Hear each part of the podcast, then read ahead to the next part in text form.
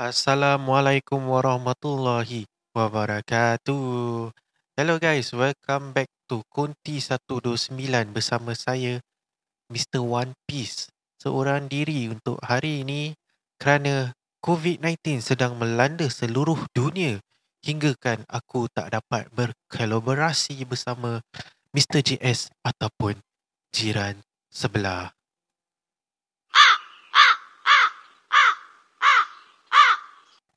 Jadi, untuk hari ini, sesi ini, aku akan menceritakan seorang diri. Sebelum aku melanjutkan kisah yang akan diceritakan, mari kita dengar lagu yang kita bikin bersama Mr. JS. Yo, yo, what's up. Mr. One Piece and. Yo. Selamat datang ke Piece Podcast kami ucapkan Bersama Mr. Piece dan juga Jiran sebelah Kami bergaul dan membuka satu rancangan. Semata-mata hanya untuk satu hiburan. Tak ada rancangan. Kodi 129 Menceritakan kisah-kisah Yang amat-amat seram. Pulang pada korang Tak percaya atau tidak? Kita janji kita tidak akan memberontak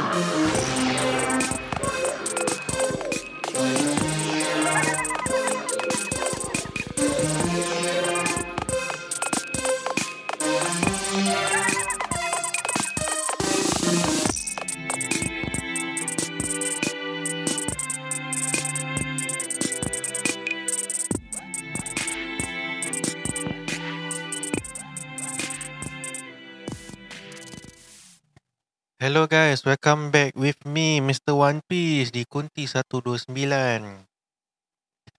Sebelum aku bermula menceritakan kisah ini kepada korang, aku akan kasih dia background sikit lah. Benda ni terjadi di sebuah hospital di bahagian utara Singapura. Jadi pada pada pendengar daripada Brunei Darussalam, Indonesia ataupun Malaysia, inilah kisah-kisah yang seram ataupun kelakar seram. Jadi aku akan memula cerita untuk hari ini. Cerita ni aku dapat daripada uh, seseorang yang bernama PA. Boleh lah. Aku kasi nama PA pun boleh lah. Okay. PA ni dia ceritakan aku lah. Apa yang terjadi di tempat per, uh, tempat dia bekerja. Uh, recently lah. Berapa minggu yang lalu. Jadi ini yang dia sampaikan. Pada suatu hari, bila PA dan seorang rakan dia sedang bertugas di sebuah hospital di daerah utara Singapura. PA ni dia tengah duduk di uh, dia punya meja lah. Meja dalam klinik gitulah. Sedang uh, sedang menggunakan komputer dan tengah typing.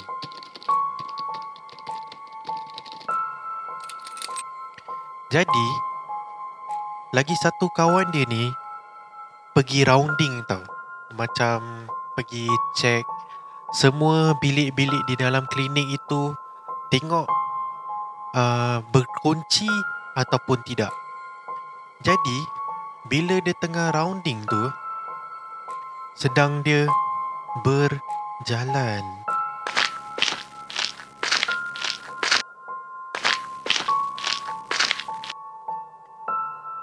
satu pintu ke satu pintu dia lock.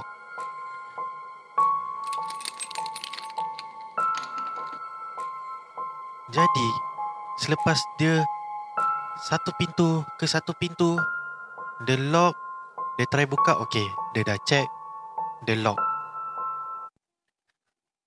So dia berjalan hingga ke pintu yang terakhir.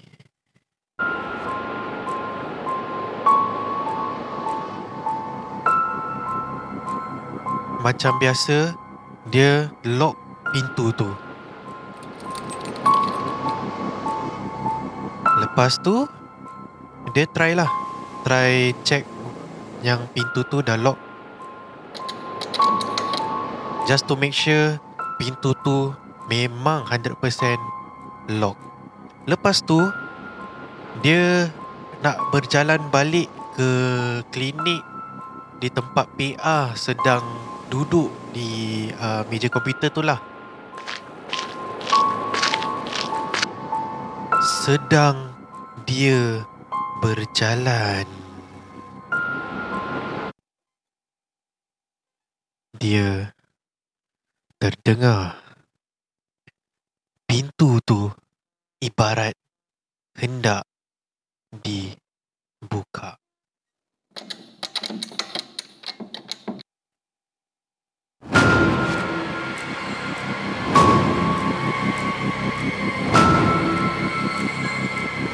Jadi kawan PA ni dia macam stun tau. Dia terpusing, dia check pintu tu. Dia pun kembalilah dekat pintu yang terakhir tu yang dia dah lock. Apa yang dia tahu dia dah lock 100%. Bila dia check pintu tu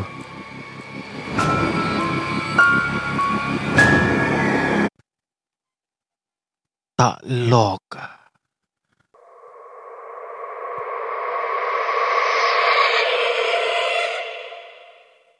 Jadi, siapakah yang unlock pintu tu dari dalam?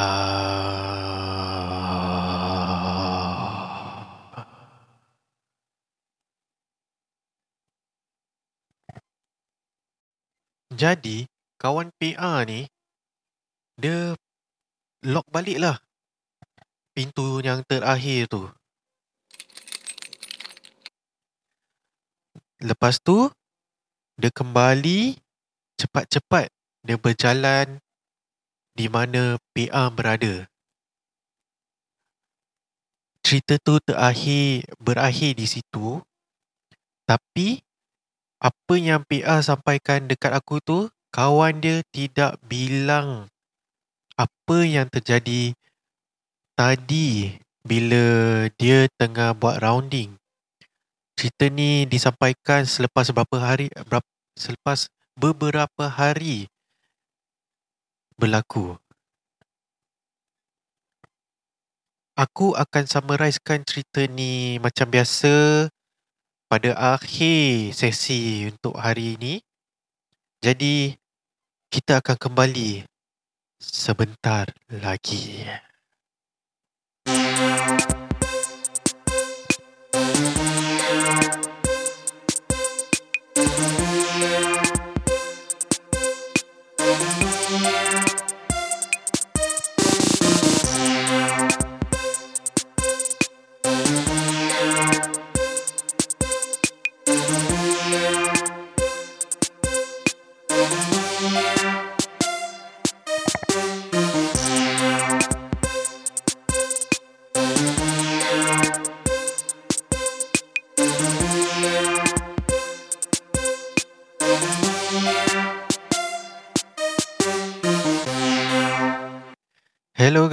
selamat kembali bersama saya Mr. One Piece. Korang dah dengar kisah yang pertama yang disampaikan oleh PA. Sekarang aku nak bersambung dengan cerita yang kedua. Kerja kerja pula. Okey, kejadian itu berlaku di tempat yang sama di hospital di bahagian utara Singapura. Jadi, aku akan bermula cerita ini. Seperti mana orang yang sama juga PA yang menceritakan kepada aku. Jadi, pada hari itu PA tak kerja lah. Cerita ini disampaikan oleh kawan PA jugalah. Tapi bukan yang buat rounding tu. Cuma ini uh, kirakan orang macam uh, ikut roster lah kan. Jadi hari tu PA dengan kawan dia lagi satu tu tak kerja. Kawan PA yang lagi dua pula punya turn kerja. Jadi cerita dia macam gini. Aku kasih nama lah senang eh. Si Lola ni dia pada hari tu dia bekerja dengan lagi satu kawan tu namanya Lolo. Si Lola dan Lolo ni tengah bertugas di hospital itulah. Jadi rutin orang is satu orang jaga di meja komputer tu dan lagi satu orang pergi rounding. So apa yang berlaku selepas ni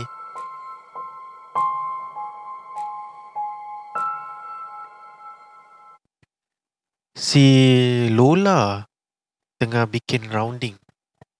Dia sedang berjalan.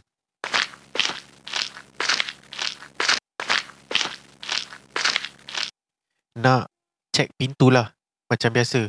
Tapi sebelum dia sampai daerah klinik-klinik tu lah nak cek pintu, dia seolah-olah melihat sebuah ataupun sesusuk kelibat berbaju putih sedang berjalan.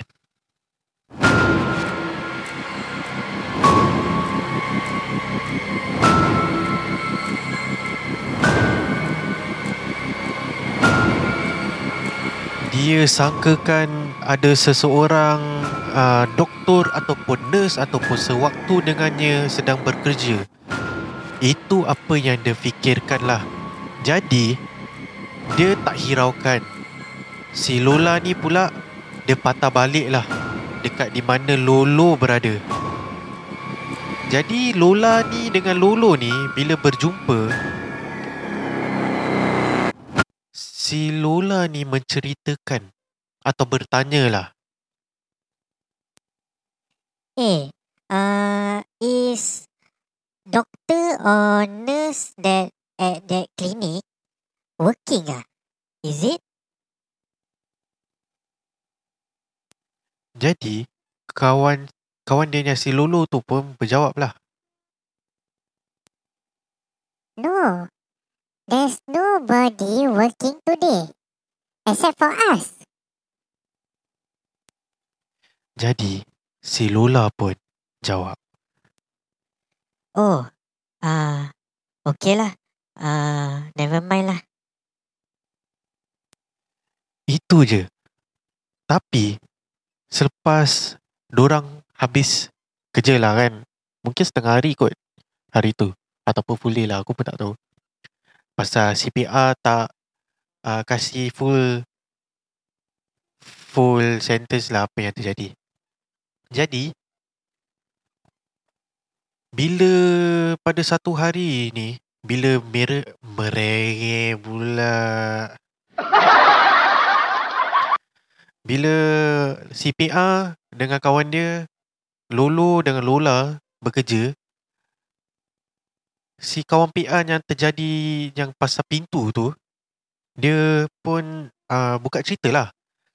Uh, yang dia bila buat rounding dia check semua pintu klinik yang dia pasti 100% dia lock tapi lepas dia berjalan seolah-olah pintu tu di unlock. So,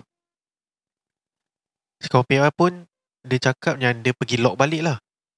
Yang di, uh, sebelum lock balik tu memang betul pintu tu di unlock. So dia lock balik terus dia jalan lah.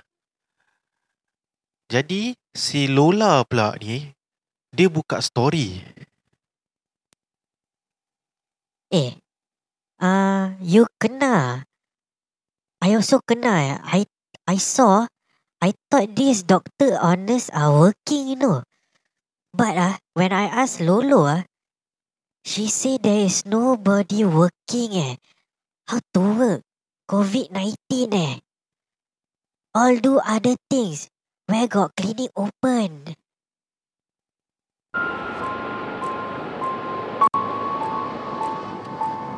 Itu yang dikatakan oleh Lola kepada kawan CPR. Mungkin aku kasih akan kasih nama dia lah.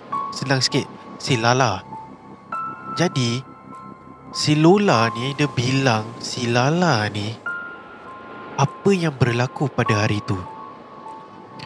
Nescaya apa yang dorang fikirkan ialah klinik dah lama tak berpenghuni ataupun dikunjungi disebabkan COVID-19. Mungkin dalam 2 minggu ataupun 2 bulan. Mungkinlah itu apa yang aku fikirkan. Jadi korang dah dengarkan apa yang aku sampaikan dekat korang. Dua cerita untuk hari ini.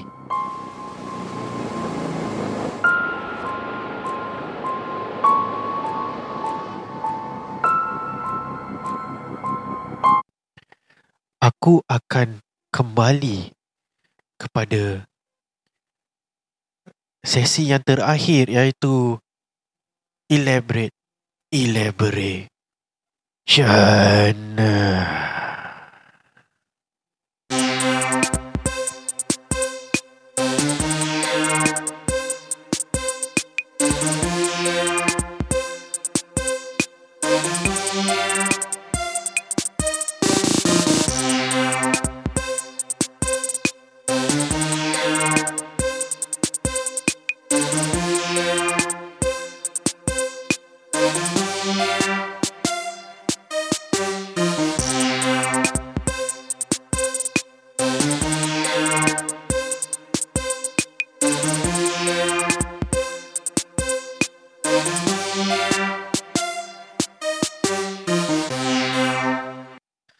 Guys.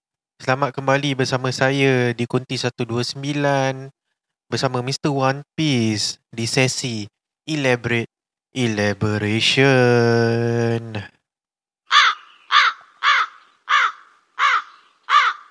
Kalau aku dengan Mr. JS bersama sekarang kan, kita panggil ni sesi macam faham. Sebab semua ni daripada kita punya own opinion lah. Jadi untuk hari ini inilah opinion aku sendiri.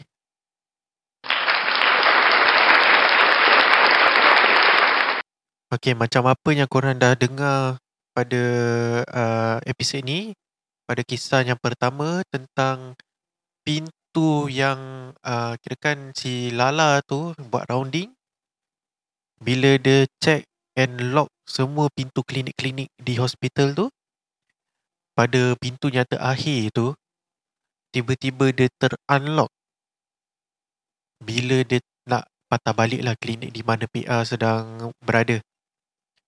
Jadi pada saat tu mungkin dia tak fikir apa-apa lah. Cuma bila dah ter-unlock, dia lock mungkin dia dah tak berani kot for the third time nak lock balik.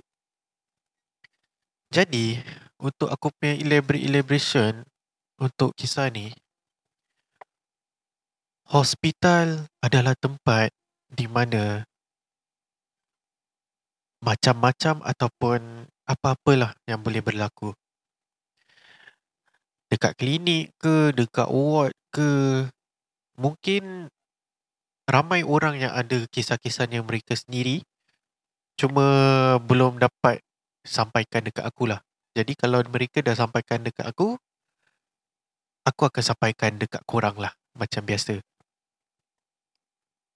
Jadi tentang cerita ni Lala ni untuk aku uh, mungkin dia seram kot untuk pun pasal Lala tu perempuan kan. Kalau lelaki memang dah tendang tu pintu kan.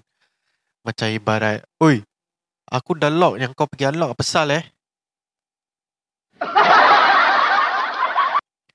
Jadi, tu kalau akulah kalau aku atau Mr. JS lah. Tapi uh, Lala perempuan, mungkin segan sikit lah.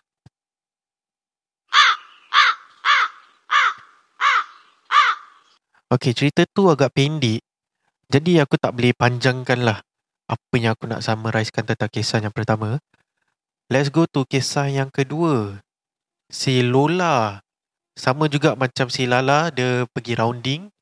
Cuma si Lola ni bila tengah pergi rounding, dia ibarat ternampak sesusuk tubuh baju berwarna putih masuk ke dalam klinik.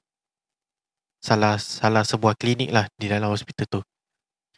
Jadi apa yang dia fikirkan bila dia tanya dengan si Lolo tu whether ada doktor atau nurse tak kerja pada hari ini. Jadi si Lolo pun jawab lah. Mana ada. Kan COVID-19 jadi semua deploy kat tempat lain. Jadi tak ada seorang pun kat dalam klinik tu. So is uh, is vacant lah. Nobody entered since COVID-19 yang diorang kena deploy tu. So Lola ni dia pun macam uh, oh uh, okay lah. Dia macam buat bodoh lah. Tapi bila satu hari tu bila si PA, Lala, Lola, Lolo ni berjumpa, di situlah bila mereka keluarkanlah story-story tu. Lola buka story selepas si Lala ni buka story yang tentang pintu klinik tu. Si Lola pula dia story kan tentang kelibat berbaju warna putih. Jadi apakah yang berlaku sebenarnya? Adakah memang ada orang nak prank di hospital sedangkan hospital security is tight so kalau orang nak kata working colleague cuma mereka berdua saja di klinik tak ada orang lain orang lain semua di deploy ke tempat lain apa yang aku boleh summarize atau elaboratekan tentang cerita yang kedua ni nasib baik si Lola ni tak ikut lah. Dia tak ikut uh, benda tu masuk ke klinik. Mungkin kalau si Lola ni ikut masuk ke klinik sekali tak ada. Apakah akan terjadi kepada Lola? Kita pun takkan tahu. Mungkin Lola akan resign tak mungkin, tak mungkin. Jadi cerita tu kat situ. So Lola tak ikut jadi dia tak boleh panjangkan cerita tu sebab Lola setakat nampak benda tu berjalan masuk ke klinik sampai situ je. So that's the end of my elaborate of second story lah. So the first, the second, the third one is aku hanya nak kasih korang information pada sesiapa yang bekerja di hospital. Memang benda-benda ni kadang-kadang kita tak dapat dielakkan. Walaupun kita yang berani, beranilah. Yang segan tu segan. Jadi, korang bekerja di hospital tu hanya fikirkan rezeki je lah korang kerja kat sana eh tak payah nak fikir pasal hantu ke apa ke. Memang kalau korang dah kerja kat hospital, benda-benda ni semua memang ada. Tak ada satu hospital pun kat mana-mana pun takkan tak ada cerita macam gini punya. Main pintu, kelibat, uh, benda orang nampak dalam ward, terbang-terbang, berdiri kat sebelah. Uh, macam macam apa yang aku pernah aku dan Mr. JS pernah menceritakan dalam satu episod kita tentang hospital di Changi, Old Changi Hospital. Kita ada keluarkan satu kisah tu di Spotify di mana berlaku sesuatu uh, sketsa tentang sesusuk tubuh kakak eh sedang berdiri di sebelah katil. Jadi memanglah kita tak boleh avoid benda-benda ni kalau dah memang dia nak nak tunjukkan ataupun nak berlaku depan kurang memanglah pasal orang on time on target jadi walaupun macam mana kita nak prevent ourselves from seeing all those things itu depends lah depends pada diri korang yang uh, dah pagar diri, okey lah. Yang setengah pagar tu okey-okey lah kan. Kalau nampak-nampak, kalau kuat semangat, kuat semangat lah. Kalau tak kuat memang tumbang lah kan. Lepas dah tumbang kena sampuk pula. Eh tak boleh, aku tak boleh sampai ke situ sebab aku dan Mr. JS ni mungkin akan keluarkan satu cerita kisah benar eh. Kisah seram ataupun mungkin tak boleh katakan uh, kelakar seram lah untuk cerita yang soon kita akan keluarkan. Uh, dia ada kena-mengena dengan sampuk. Jadi korang just stay tune with us hinggalah sampai ke episod special tu lah. Jadi guys, untuk malam ni inilah episod selepas dah lama kita tergantung sebabkan COVID-19. Jadi aku nak keluarkan lah episod ni seorang diri. Jadi kita akan berjumpa lagi bersama Mr. JS. Mungkin selepas 1 Jun. Mungkin akan di extend lagi. Kita pun tak tahu. Kita hanya menantikan PM kita keluar kat TV. So, korang just stay tune, follow, like and share Facebook page kita One Piece Podcast Production. Dan juga follow kita di